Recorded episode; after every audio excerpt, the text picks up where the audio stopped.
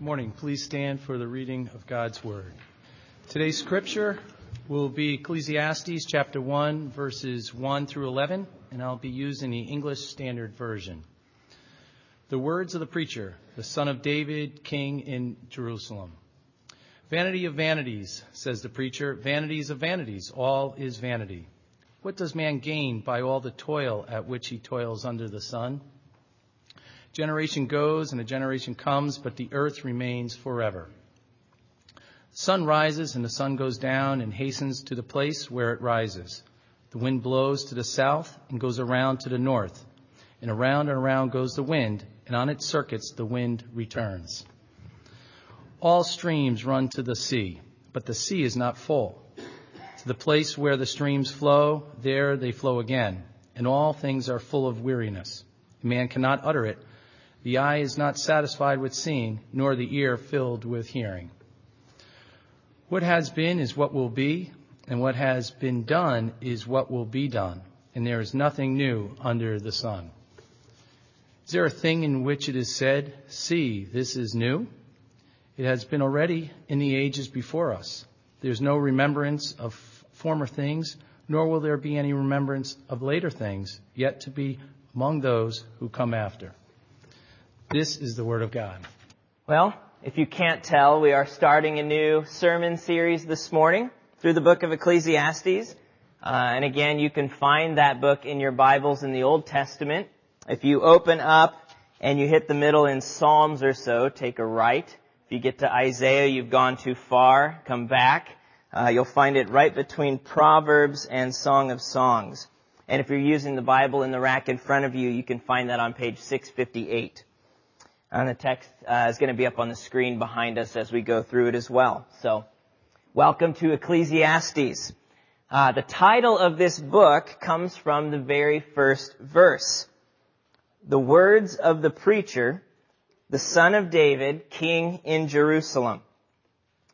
And the word that's translated preacher there is a Hebrew word kohelet, and you put that into Greek, you get the word Ecclesiastes. That's where the title comes from. It's the Greek translation of this word we call preacher. So it refers to a person who either gathers an assembly to address it, so a preacher or a teacher, or it might refer to somebody who gathers words for instruction, collecting sayings and such for a book. Uh, and if you pick up a, a commentary or a book that helps you understand Ecclesiastes, oftentimes they'll call it by that Hebrew title, Kohelet. So that's why I want you to know that name. So this book is uh, is the collected sayings and wisdom of the preacher, Ecclesiastes.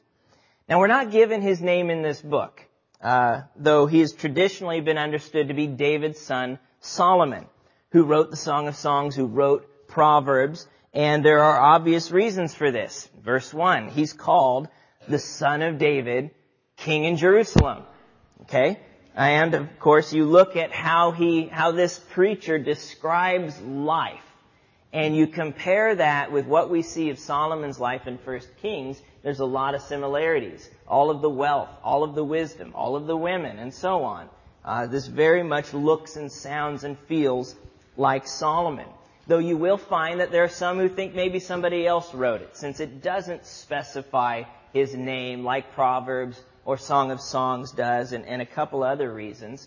Uh, so those would they would suggest that it's someone who wanted to present uh, that that famous king's tale, his tragic downfall, as a cautionary tale.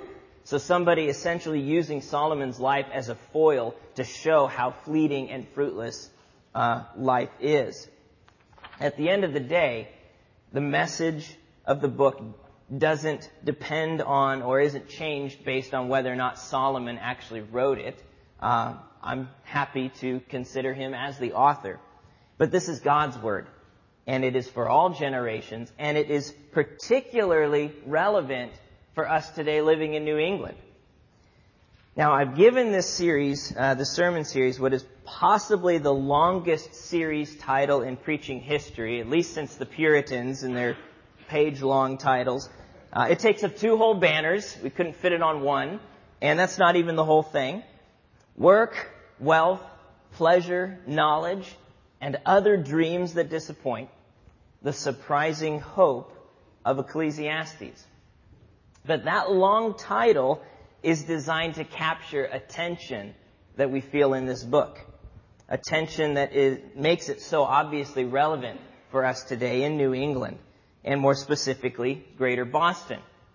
If you uh, do a random survey on the street, in your school, at your office, in your child's playgroup, and you ask a simple question, what do you live for? What do you look to for lasting gain and significance? Among other things, you're going to get these answers. Work. I live for my job, for my career, working my way up the, land, up the ladder, landing that big dollar client. That's what I live for. Or else wealth. We trust in our money to answer our problems. If I can just get a little bit more, then my problems will go away. I mean, this church is located in the wealthiest town in Massachusetts. It's very easy to live for our wealth. Or pleasure. We live for weekends at the Cape, for Red Sox games, Patriots, Celtics, Bruins, and I'm told it in that order. Red Sox, Patriots, so, you know. We, we look for significance in our social life, whether it's racking up the friends on Facebook or actually interacting with people, uh, maybe our nightlife, the clubbing, the sex, the alcohol. We want pleasure. And then there's knowledge. And Boston boasts some of the finest institutes in higher education in the world. Harvard, MIT, Tufts, Wellesley, and we've got some of the finest secondary private schools like Phillips Academy. You know, some of you in this room have more degrees than Fahrenheit. Okay? So, we're smart. We live for knowledge. As a culture, we work hard. We're smart. We're wealthy. And there's lots to do. That's living. You live in New England, you've arrived. And of course, there's other dreams that we can add to the list. Family, power, fame, relationships, religion, and so on. The problem is that they all disappoint. In some way or another, at some time or another, these dreams will let us down. They are, as Ecclesiastes tells us, vapor, smoke. Corporate empires that are built from a lifetime of hard work are handed off to the next generation and crumble in years. The money that we trust in disappears as stock markets fall and as investors falter. You know, activities that bring us pleasure today seem just slightly more dull tomorrow. Just not quite as exhilarating as they once were. We study to unravel life's mysteries, only to face the same event as everyone else. Death. And you don't have to be a Christian to know immediately what Ecclesiastes is talking about as he looks at life in this world. When, uh, when pioneer sociologist Alexis de Tocqueville, and I apologize, Wikipedia didn't have a little button I could click to hear how to pronounce that name correctly, so for you French speakers, please forgive me. But when this, when, when pioneer sociologist Alexis de Tocqueville described his observations of America back in the 1830s.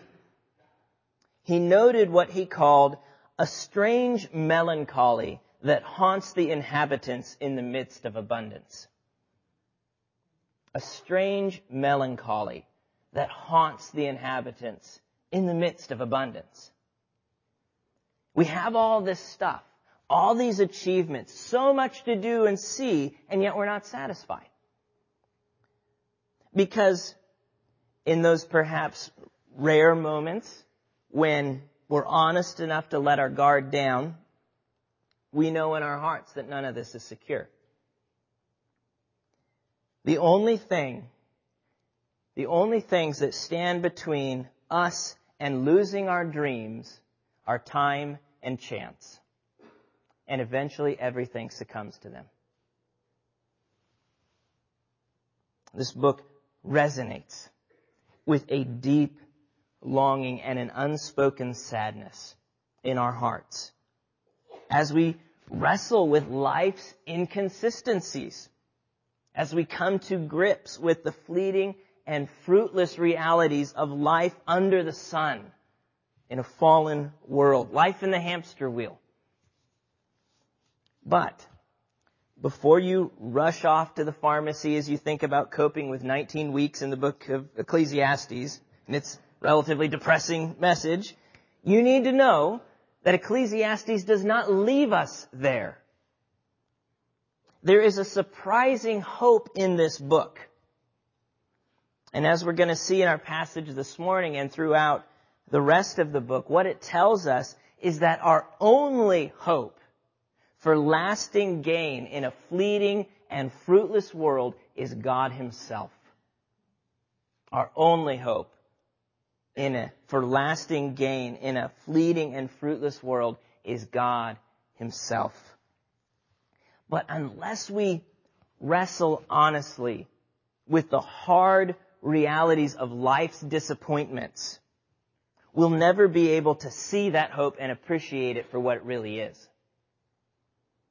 Unless the hollow dreams of this world are exposed for what they are, smoke. We're never going to see life from God's perspective and therefore gain the wisdom necessary for living with joy and reverence in this world with the days God has given us. You have to descend into the dark, mysterious, even dangerous valley of reality and temporality in order to enjoy the breathtaking, liberating vision of life with God in Jesus on the other side.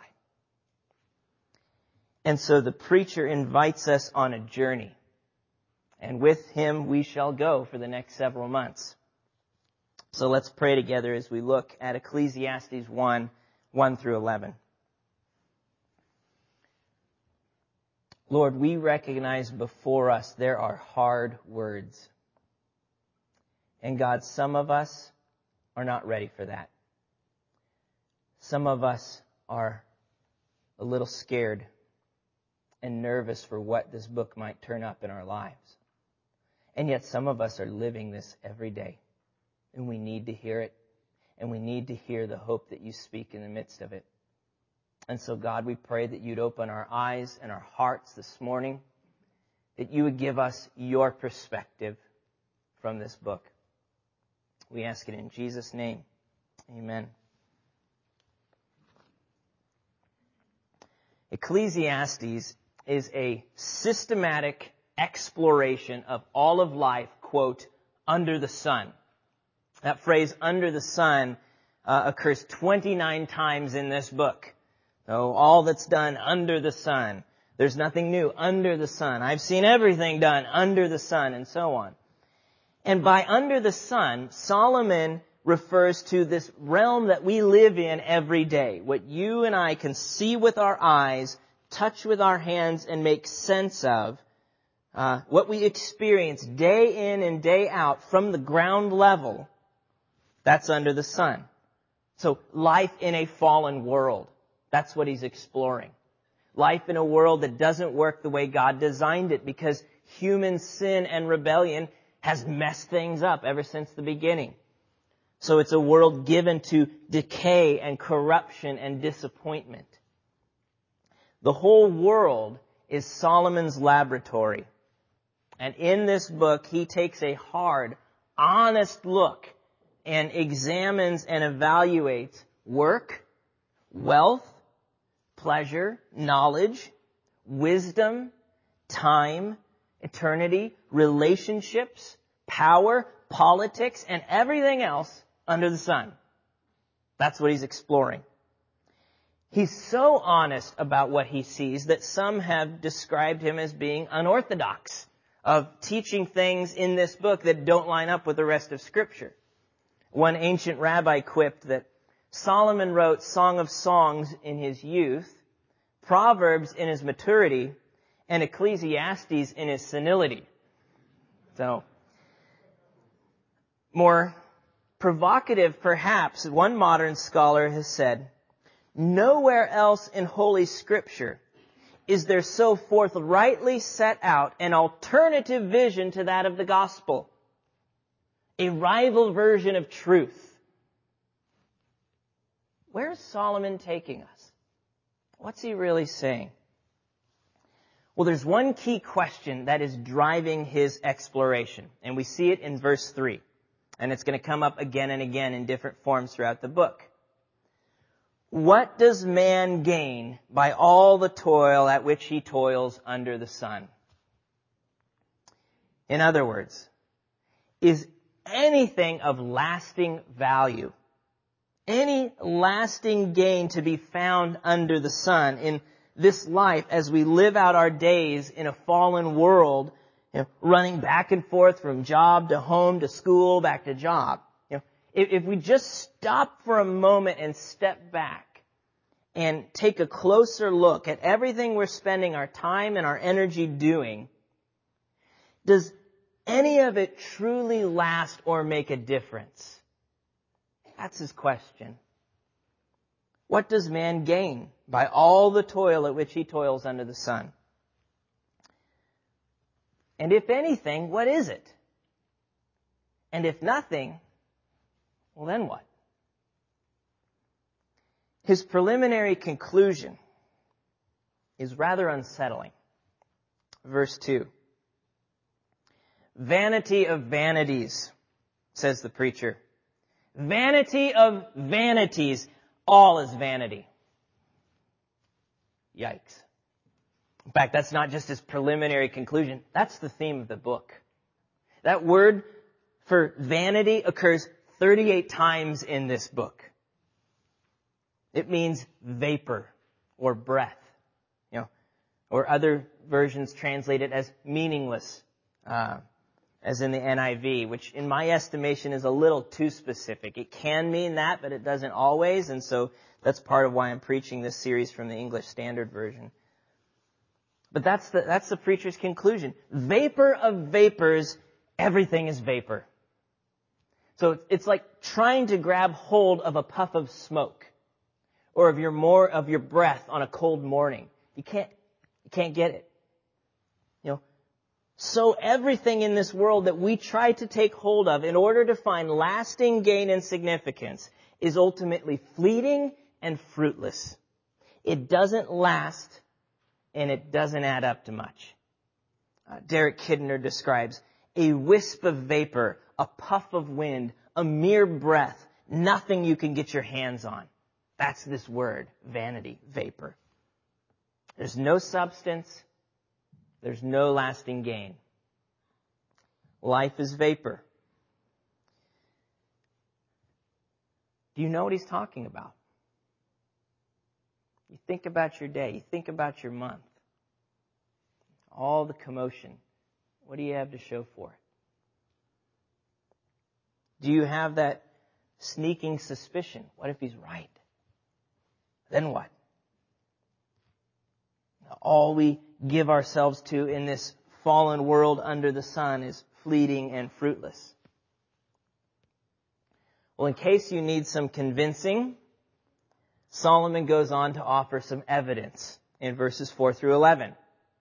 So think about the fleeting nature of humanity on this earth. Verse 4.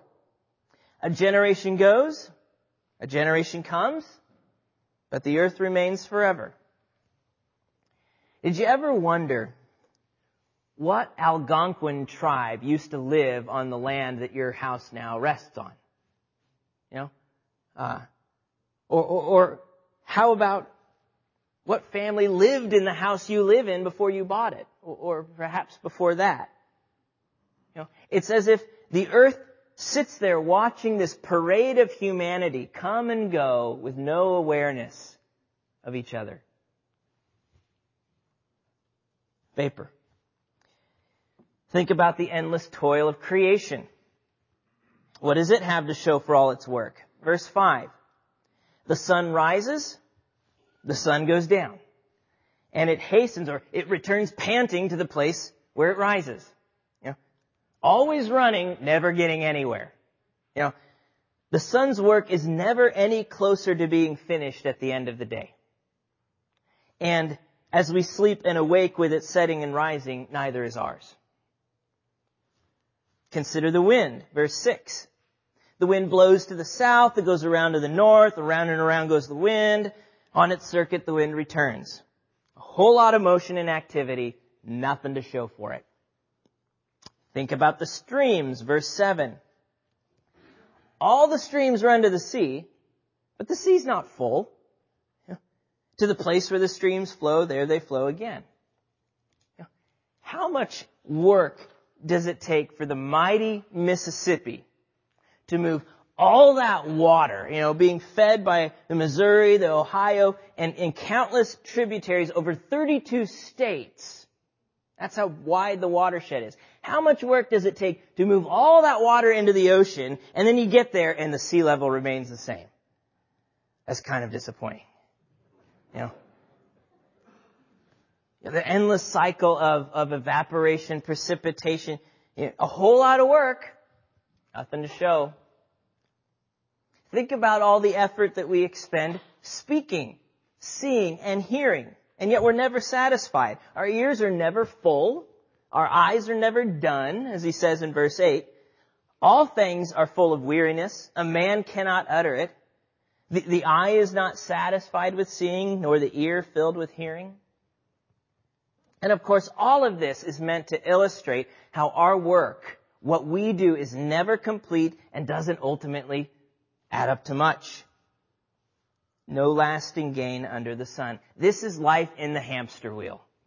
You're running, running, running, running, and you're getting absolutely nowhere. It's what we do every day.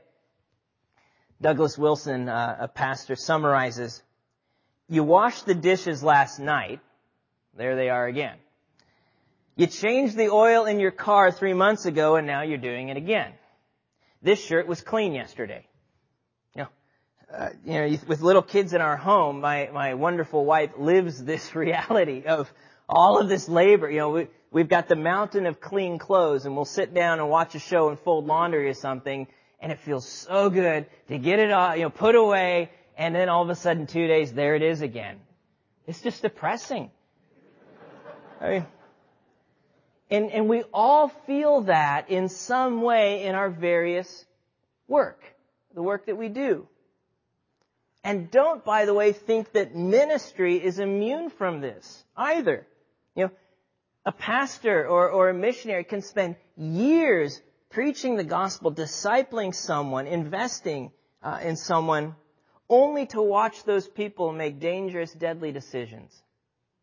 You know, it's not surprising to hear Paul's anxiety uh, as he rebukes the church in Galatia in Galatians 4:11. I'm afraid I may have labored over you in vain. In vain. There's our word. As Pastor Doug O'Donnell summarizes, this book shows us the futility of our work in this world, even our most fruitful work.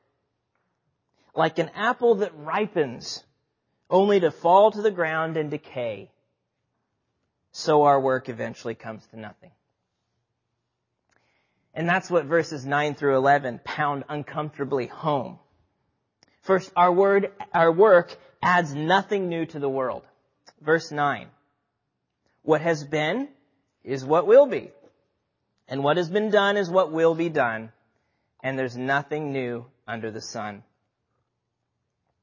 Is there a thing of which it said, see, this is new? It's already been done in ages before. Now, one might well argue that there's a lot that's new in our world. You know, things are changing all the time. In 2006, the iPhone did not exist. Today it accounts for 58% of the income for a $550 billion company. That sounds pretty new. But people still have to show up for work every day to make something called an iPhone. And people still have to manage those people. Some of them still get sick. Some of them still get laid off and all of them eventually die. So, you know, Solomon's not saying that there's no such thing as invention, but that despite human innovation, life is basically the same rat race. And who can disagree with that? And it gets worse, in case you were wondering. Uh, not only does our work add nothing new, it won't it won't be remembered either. Verse 11.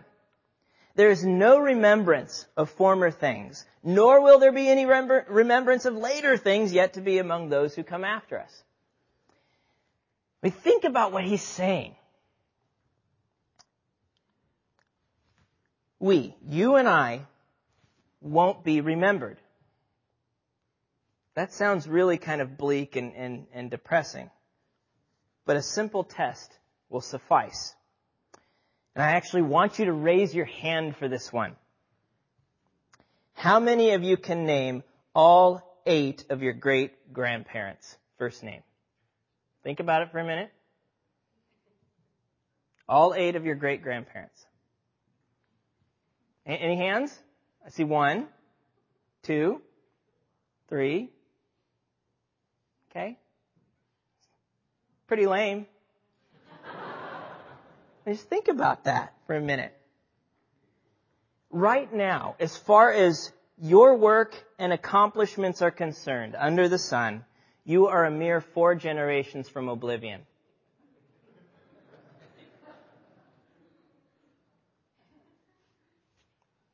Think about that.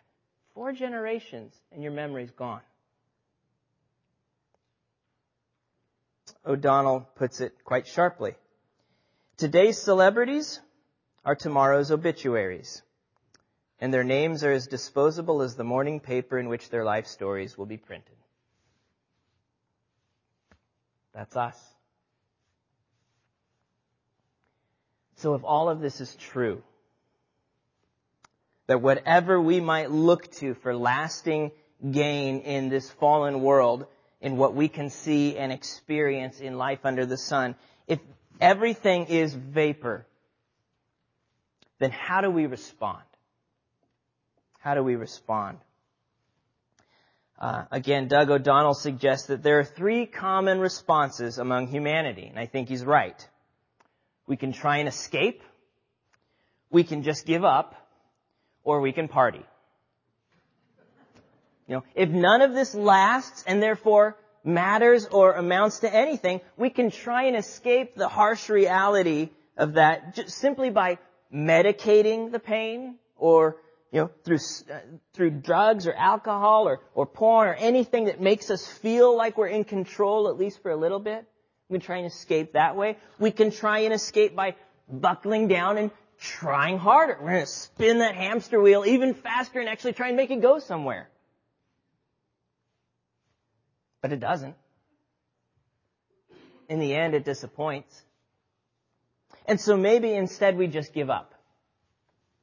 We get philosophical and we buy into what's called nihilism, the belief that nothing truly matters, and we resign ourselves to a meaningless existence. But that's not much fun, so most of us instead decide to party. Uh, I can't remember if it was Dave Matthews Band or Isaiah that said, eat, drink, and be merry for tomorrow we die. You know, that's the motto of the hedonist. Live for pleasure. Or the recent beer commercial where, you know, the astronomer sees this meteorite coming and the world's gonna end so they all just start partying. If nothing matters, if it's all going to burn anyway, let's at least roast some marshmallows and have some s'mores on the way out. But is that all? Is that the, are those the only possible responses to the dissatisfaction that we find in life under the sun? Is there any hope in this book? The short answer, yes. Because there is God.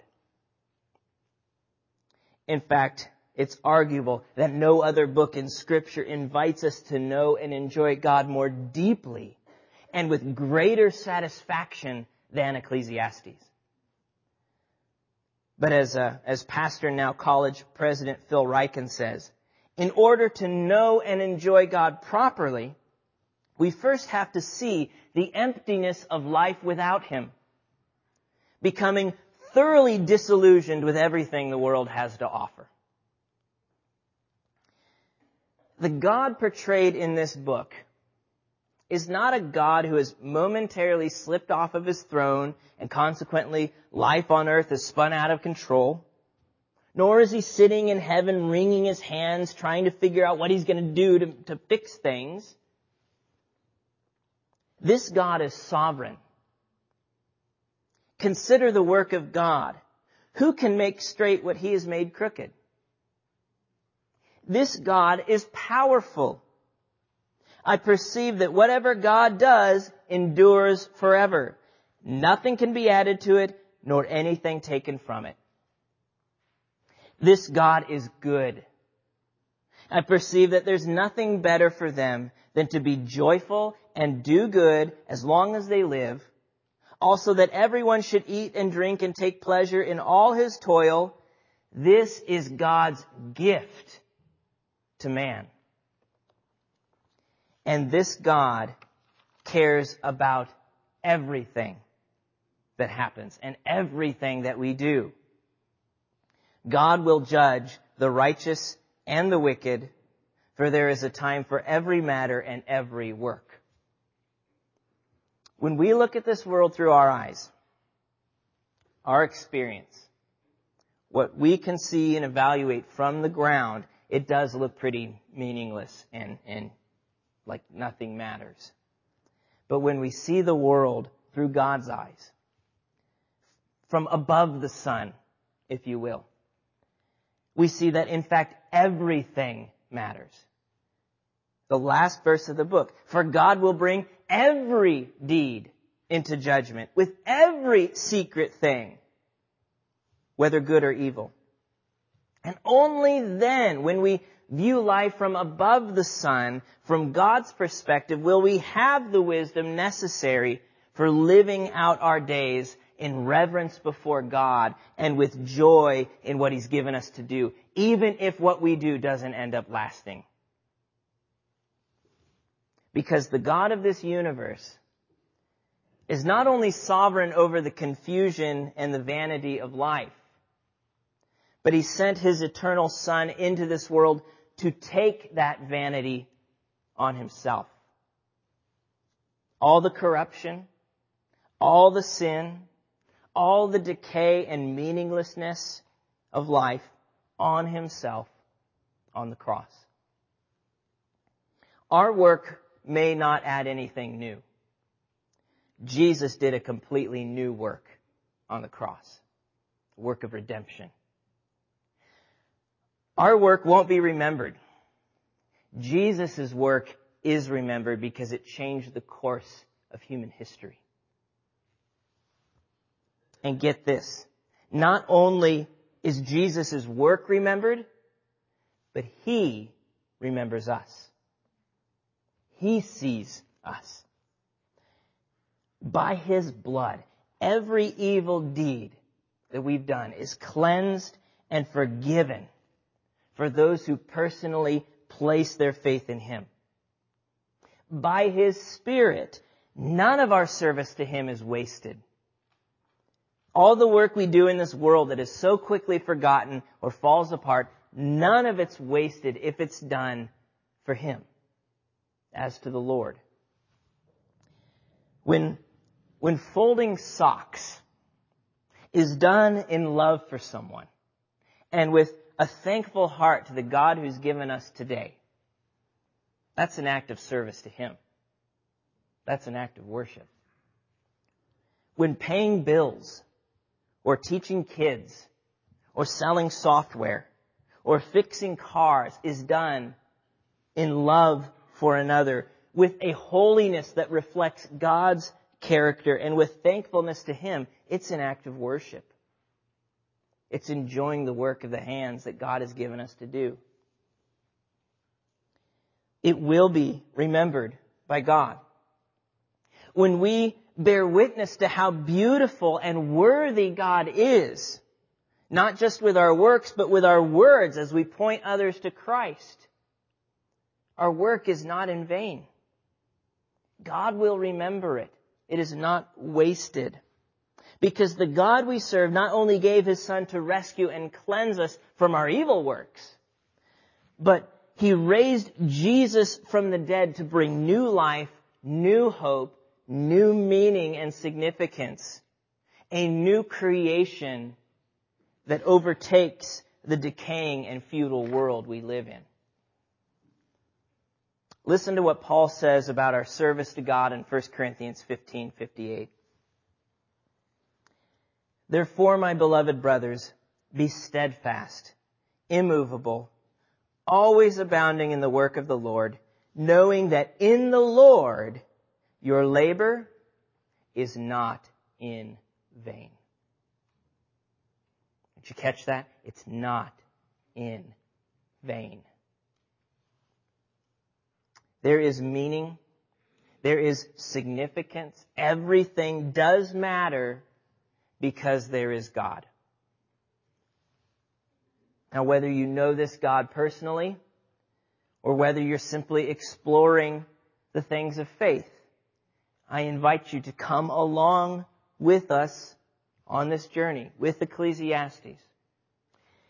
Down into the dark, mysterious valley and take a hard, honest look at reality the vapor of life and all of the dreams that disappoint. And then come up with us on the other side and see Jesus. See the beauty and the significance and the lasting gain of knowing Him and living life in joyful and reverent submission to Him. Our only hope for lasting gain in a fleeting and fruitless world is God Himself. Let's pray.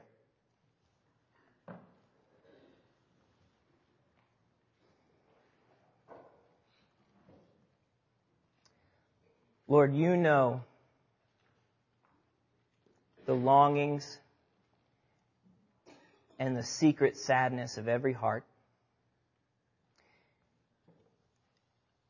You know what we're hoping in whether it's you or something else.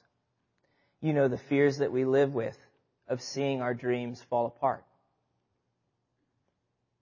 of seeing harm come to people we love, of seeing disaster come to our plans. And you know that some are living in those disasters and those nightmares. Lord, speak by your Spirit your word into our hearts and let us see Jesus in the midst of this vapor. And as we go through this book, give us joy. Give us a surprising satisfaction in Christ. A satisfaction, a joy again that, that travels above our circumstances. Because we know that with Jesus, nothing is in vain.